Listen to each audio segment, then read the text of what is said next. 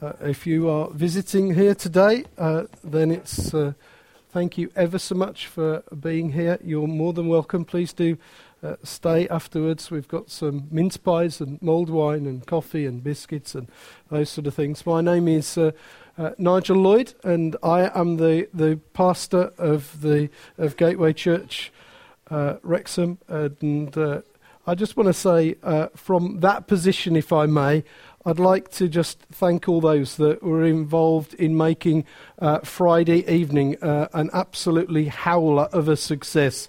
Now, if you were involved in serving, music, lighting, baking, inviting, or being, from my, my point of view, I just want to say thank you so much. And I want I, just can you applaud yourselves? That would be wonderful. You well done, guys. Uh, whether, whatever you did, uh, you were involved in a great job. And uh, I know late at night I did I did try and stick a thank you uh, on Facebook, but uh, so if you went to bed and you missed it, I'm very sorry, but I just want to say thank you. It was just interesting, just being an observer uh, in regard to the university here. Um, Hayden said that they have lots of people that come and go. And he said, We uh, not only uh, we didn't just walk out, we packed everything away, we cleaned everything up. And he, he, ju- he just said in passing, uh, although we have our difficulties, that we are one of the best bunch that they have in the university. And that is because what we do when we go is that we leave it better than we got it when we had it in the first place. And, and I just want to say to you, that is what a Christian means, guys. That is exactly it. And that is what it means to them. So they, they notice that. And I just think when I hear that sort of stuff, it just, I just think, I'm really proud of you guys. So I just want to say that to you on that night. Not tonight, because you'll all walk out now and not care for a fig. But I just want to say, well done. I was really proud to be able to uh, to lead the church and to be able to say, no, these were my people. So I was really pleased for that. So I put a slide. Have you found it, Andrew?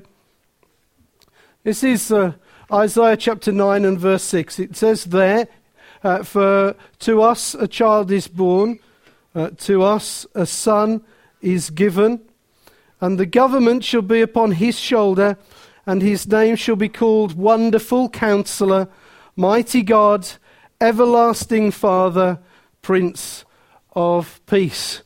The book of Isaiah, uh, if you don't know this, is found in the Old Testament, and it is a book that describes a vision.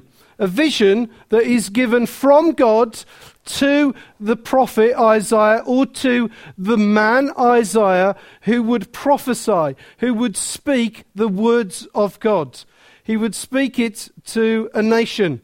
It's an extraordinary prophecy because actually it was given to him over something like 25 to 30 years. So when you're reading the book of uh, Isaiah, you have to think of it in, in a longer term that we can read. So you can read it quicker than it was actually given. So just so, so any of the prophetic people amongst you, uh, amongst us this evening, you haven't stopped hearing from, from the Lord yet. It's a lifetime of hearing from God and communicating. Uh, we're around uh, 739 uh, to 701 BC. That's where we are right. So we're a long way before Jesus. We're, we're ages, if you like. Let's put it uh, like that. Theologians dispute these dates. But I don't care a fig. Let them dispute it. Um, it doesn't matter whether you want to. And it's interesting, they dispute it between five and ten years. Get a life, guys. Come on. What is true about the time that this prophecy was written is that there were two great nations vying for supremacy. So you've got the uh, the nation of Assyria. Now, when you hear about Assyria in history, I want you to think about a ruthless and violent people. So, when you just read it in your Bible and the Assyrians came to town, I want you to think that that would have meant that everybody else left because they were the nation that did not take anybody captive that they were absolutely ruthless. They were the ones that didn't only kill adults, they killed women, children, and they would have done it slowly and publicly. Then on the other side was the Babylonians. Now, the Babylonians were coming. They had a different approach uh, to how they would attack a nation. They would go get people and want them to serve in their nation. So you've got these people. And if you are in the middle of that, which Judah and Israel was, here's the thing. Well, if the Babylonians come, we could end up somewhere else. If the Assyrians come, we could end up dead. That's the pressure that he's under. And the prophet Isaiah is speaking on behalf of God, and what he's doing is that he's warning them about Assyria and Babylon. And he's also telling them that it's time, therefore, to get their house in order. Because the question is, is, is Assyria coming or Babylon coming? Is that the judgment of the Lord? Because these people as a nation were not following the Lord. So he was prophesying, look, get your house in order. And the reason he was wanting them to get their house in order is that he believed that God had got a future for them. That God wanted to use them, speak to them, and help them which was, which was what the purpose of the message was. Isaiah's name means Yahweh saves, or Yahweh has brought salvation. Now, they would know that. It's sort of like, you know, somebody that you and I would know. So you would think that when Isaiah prophesies and comes to speak to the big guns and says, I have a message from the Lord, and they, look, they go, oh, this is the man that is God who brings salvation, that you would listen to him, wouldn't you? You'd think that this was the guy that was standing in front of you that had brought God's message. The truth was that although his name was Yahweh saves or Yahweh has brought salvation, and although that he was bringing a message from God that was about salvation, that actually the, the people struggled to hear him. It was almost as if, look, the name and the message. And they, and they sort of went, oh, all right then. And I, it was interesting that, I find it interesting that, that for 66 chapters, it's sort of going through this whole scenario. The good thing is that in the end, that the Lord does save. But I do find that the interesting thing about this is that I believe that the people that were listening to Isaiah is no different to the people today. That, that actually, if Isaiah stood before us today with the name of said, Look, I have a message about salvation from God, there would still be people that would ignore it. And I just want to say to you this look, I am not the prophet of Isaiah. I certainly am not. I don't have the caliber or the capacity or the anointing of the man Isaiah, Isaiah, but I, I also do have this. I have a message of salvation that you should hear. Please don't be at Christmas time like these people. Hear the message of salvation. So we come into chapter 9, which is where we are, and the context is a prophecy from God about how God will save them. And Isaiah says to these people, a light will come and shine into your darkness. It's a lovely, tender thing. He says, I will relieve you from the shadow of death. You'd think they'd take it up, wouldn't you? I will relieve you from the consequence of death. You'd think they'd all come running at this point, wouldn't you? He says to them, I will change the situation that you are living in, and it will become joyful, and you will rejoice if you follow me. So you'd go Assyria, Babylon, joy, rejoicing. No, Babylon and Assyria. These are the better. And that is almost what happens to them. They do this. He says this very tenderly. He said, I that God will remove the burdensome yoke from them. You think, yeah? And he says this he says, I will also break the taskmaster. You'd think by now they'd go, yeah, we want this. We really want this. We, this is something that we want. It says that you, I will bring relief. In the end, he has to say it. He says, I will bring relief from the might of the Assyrians. And still, still, they don't hear. You'd think, mad people. But we're mad people, aren't we? The words here go on, and it says that the rescue will come through a born child, through a son given. And the words that are used in those two words, the, the son given, they actually mean that a king will give birth, as it were, to a son and give that son in terms of rescue. So a king will give up his son and come and rescue this. So now they're looking and expecting for a child that will save them. They not only know the consequence of that salvation, they now know how it will come. A child will come, a son will come. This will bring rescue. It's the same rescue, folks. Same rescue the Son. So that's the, the background. But it says this, doesn't it? It says, For to us a child is born, to us a son is given. The prophet Isaiah is prophesying about the birth of Jesus and telling the people the reason why God will send his son. God will send his son as a gift to humanity. I am giving you a son. No, I am giving you not a son. I'm giving you my only son as a gift to humanity. I think it was Mick that prayed about Christmas songs, and I was off into Wizzard and Slade at the, you know, just where my mind was going. And I wish it could be Christmas every, you know, all that's, and you, you, you know, you lot, the religious lot say, no, I wasn't singing that lying lot. But I was, I was just thinking about it. You know, what, what will I get from Christmas this year? Well, I actually, potentially, have got a new son in law.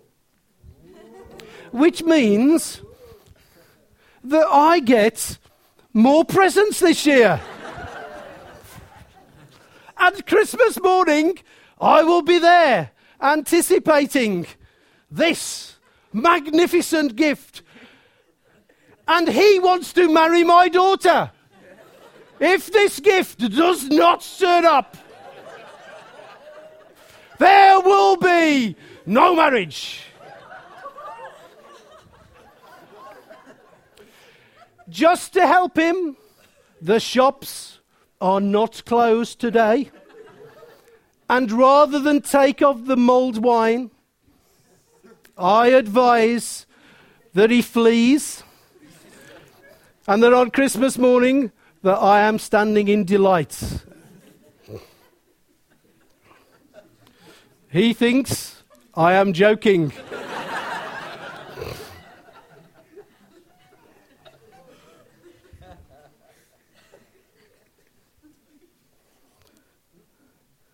whether you are a Christian or whether you are not, whether you walk out from this place today exactly the same way as you came in, hear this that you have been given a gift. Whether you reject that gift, ignore that gift, is irrelevant. That God has given you a gift. For to you, for to us, a son is given. It's up to you whether you take that up or not. But that's the fact of it. It's been given. So when John 3:16 says for God so loved the world that he gave the giving of God's sending and the giving and God, of God sending his son to the earth was because of a mission to die. I just find it's amazing that God should give me a gift. What have I deserved from God? What do I merit from God? But He's given me I just his son. It's amazing. It's a million times more amazing. There's something. What if, you, what if I were to say to my new son in law, There's something that I want you to do for me, Tim, means that you are now my son in law. I have some enemies that deserve to perish, Tim. And I want you to go and die in their place as my new son in law so that they can have eternal life. Whatever you know about God and whatever you know about yourself, make sure that that is the God that you know. That God gave you a gift, gave up his son to die in your place so that you could have eternal life. It's a governing child and a governing son. How will the child, how will the son save his people? The prophet Isaiah helps us. It says, And the government shall be upon his shoulder, and he will bear, which means he will bear the burden of responsibility. The place, the responsibility of saving us will be placed upon his shoulders. That's what that verse means. I love Hebrews chapter 12, verses 1 and 2, where it says, Therefore, since we are surrounded by so great a cloud of witnesses. Let us lay aside every weight and the sin that clings us so closely, and let us run with endurance the race that is set before us, looking to Jesus, the founder and the perfecter of our faith. For the joy that was set before him endured the cross, despised the shame, seated at the right hand of the throne of God. He placed the responsibility of our sin upon his shoulders, and he endured the cross with, as the writer says, with its pain and with its shame, taking upon it the anger of God and the sin of man, and died in our place. Why? For the joy that was set before him.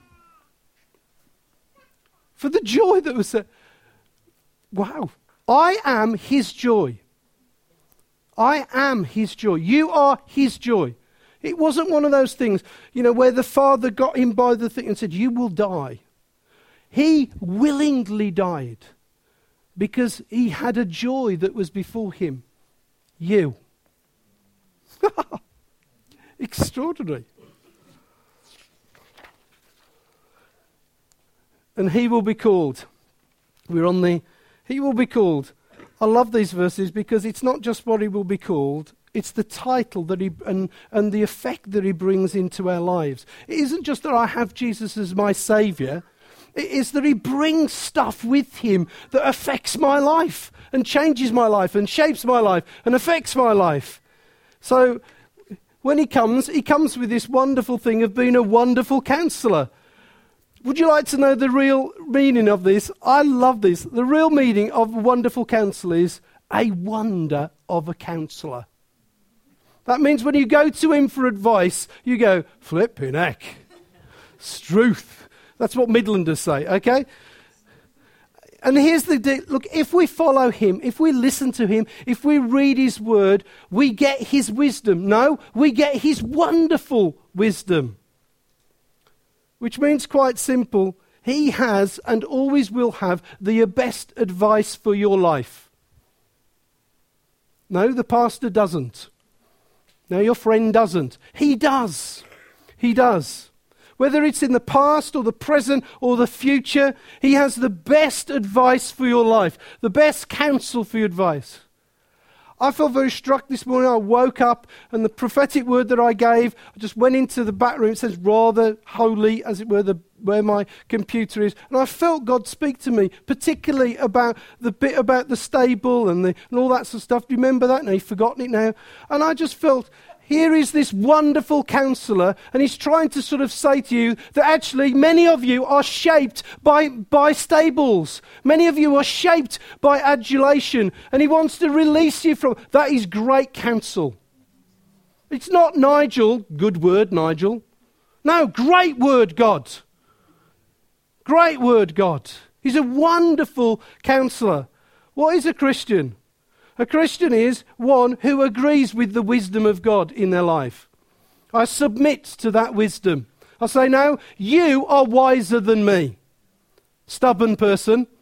That's what it means to become a Christian. I, Jesus humbled himself before his Father. We humble ourselves. No, we say, actually, Jesus, you are cleverer than me. Do you know that takes a big leap from people? Because generally we're proud. That's what it does. That's what it means when we follow Jesus. We, we say, okay, I'm going to follow now what he says. Not what I think, but the way that he says. He's also mighty God. There are some debates by clever theologians over the words used here. And the debate is to do with the view of re- reverence. So, shall we be controversial? Pour out the mulled wine now. Let's be controversial. Mighty God is a reference to a deity that can also be translated great hero. And the debate is is Jesus a mighty God? Yes. The Bible tells us that Word became flesh and all that sort of stuff. The incarnation, the infleshing of God. That's mighty God. Or is he the great hero? Well, sometimes you do wonder whether theologians just get themselves in a huge mess, don't you? Because for me, this is simple. He is a mighty God. He does mighty acts. In the last few weeks here, we've seen three people miraculously healed. That's mighty God. Is he a hero? Is he the great hero? Yes. He, not only is he mighty God, but he's my great hero. Why can't he be both? Why can't he be both? Why can't Jesus be my hero as well as mighty God? I believe that he can be. Here's this wonderful thing about him being mighty God. I love things like the psalmist, who just brings it down to basic stuff. 84, verse 5 Blessed are those whose strength is in you.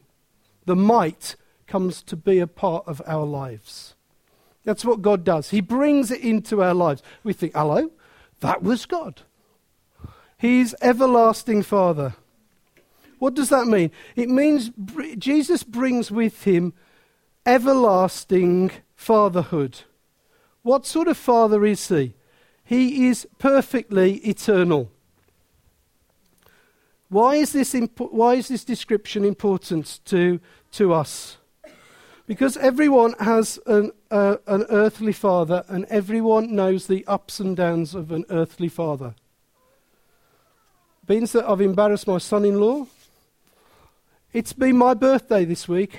I know that you're a little late in, you know, the cards and the presents and that sort of stuff. And I know it's been Christmas, but we'll give you a few days yet. It's okay. A little bit of grace. This is my birthday card uh, from the other half of, of the, the marriage duo, okay? So this is it. And what it says in here, it says this. And you'll find every card like this. Is Rachel read yet? Is it, uh, yet? Not yet. Okay. She will be in a little while. I won't read you what she's written, but it says in the card, it says, There is no dad better than you. Thank you for everything that you do for me. Lots of love. And I understand the, the, the sentiment of that. But actually, before her and before you, I want to tell you this that I am not a perfect dad. I want to tell you that both of my children, I have let them down badly. I want you to know that I have failed as a father, that there have been times that, that I regret the things that I've said and regret the things that I've done. And some of those things I will live with for the rest of my life and that I am embarrassed.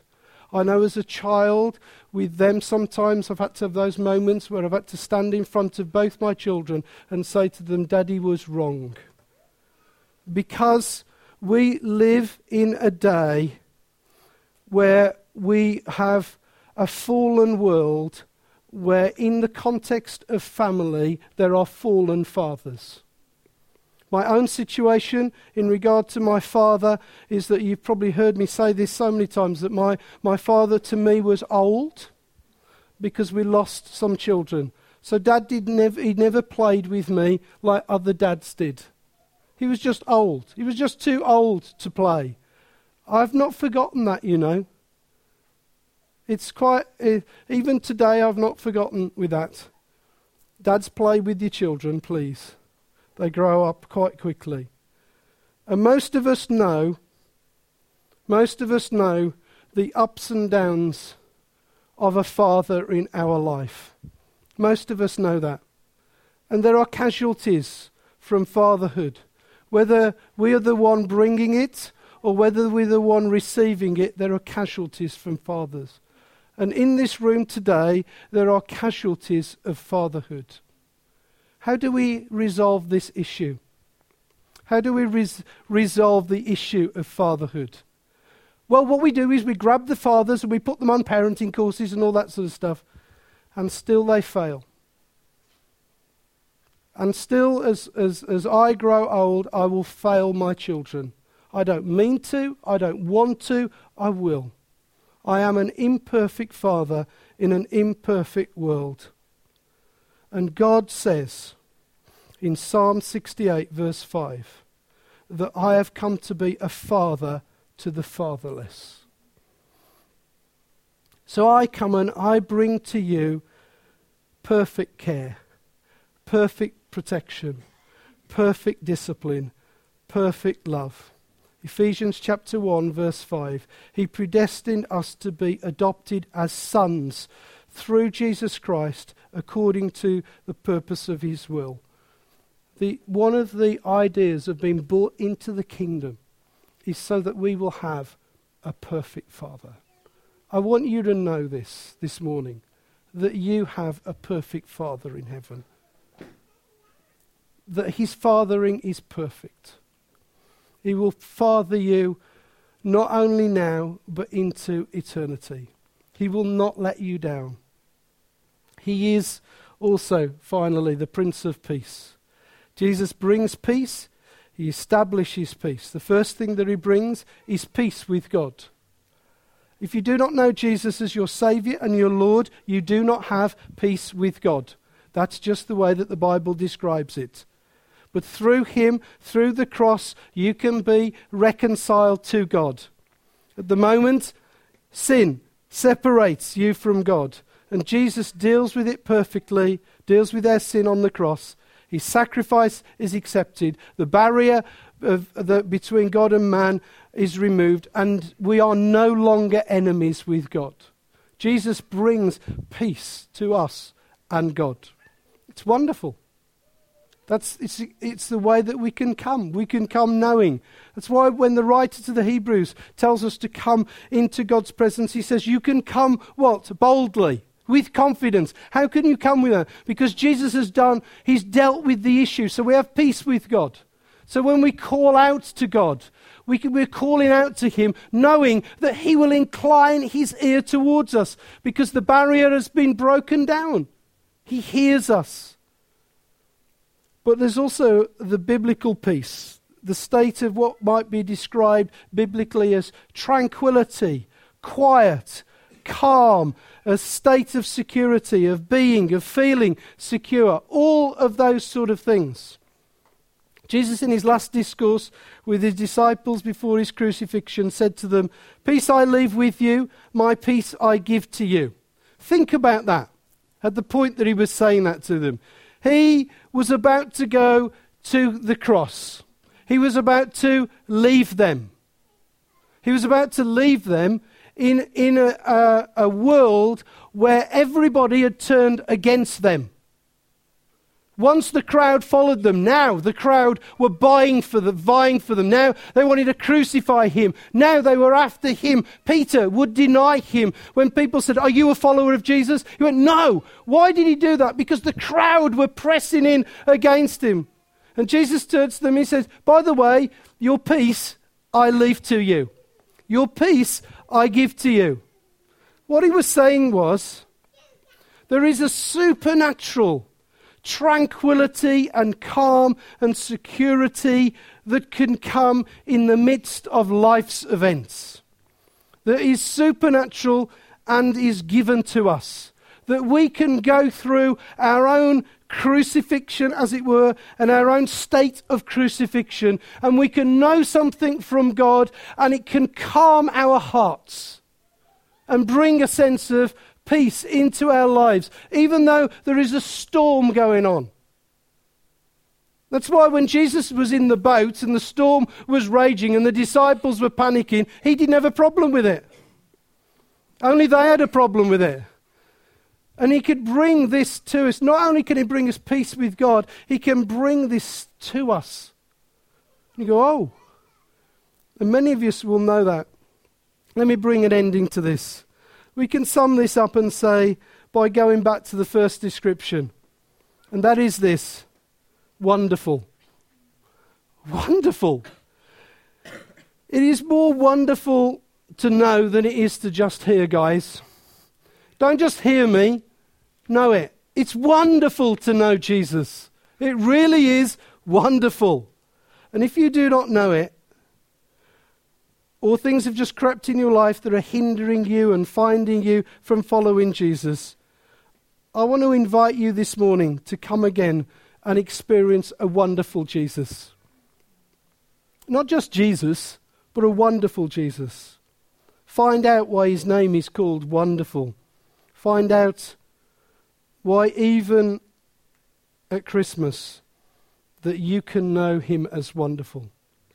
I want to give you some options to help you, but if the band could come back. These are three options to help you. Because all preachers have to have three points, and I didn't have three, so we have to finish with three. If you think you would like to know more about Jesus, but you'd just like something to pray with you rather than talk in your ear roll, you can do that by asking the person that has brought you this morning and saying to them, Would you, find, would you either pray with me or would you find somebody to pray with me. That's option one. I just want you to pray with me about this. Don't need to ram the gospel down my throat. Just pray with me. That's option one. They can pray with you, or that they can find somebody. Or, what I'd like to do is that I'd like to secretly have a look at this at another stage without the preacher staring at me, because I know all the way through this sermon he's just been looking at me. He thinks he knows everything about me. Um, I don't. I haven't got my glasses on. I can't see a thing. But there are on that table over there a bunch of booklets about the message of Christmas. On us as a church, you can take one. You can be extravagant and take the full 199 one. Or if you are feeling that you would like to be humble and you can take the full 50p one. So, according to your state of mind, take the 199 or the 50p. They're both free. Thirdly, if you would like to receive Jesus into your life and follow him for the rest of your life, then please stop me and I would love to be involved in leading you to Jesus. And I would prefer that than a glass of mulled wine. Come and seek me out. I would love to be privileged in doing that. We're going to sing our, our last hymn. It's O Come, All You Faithful.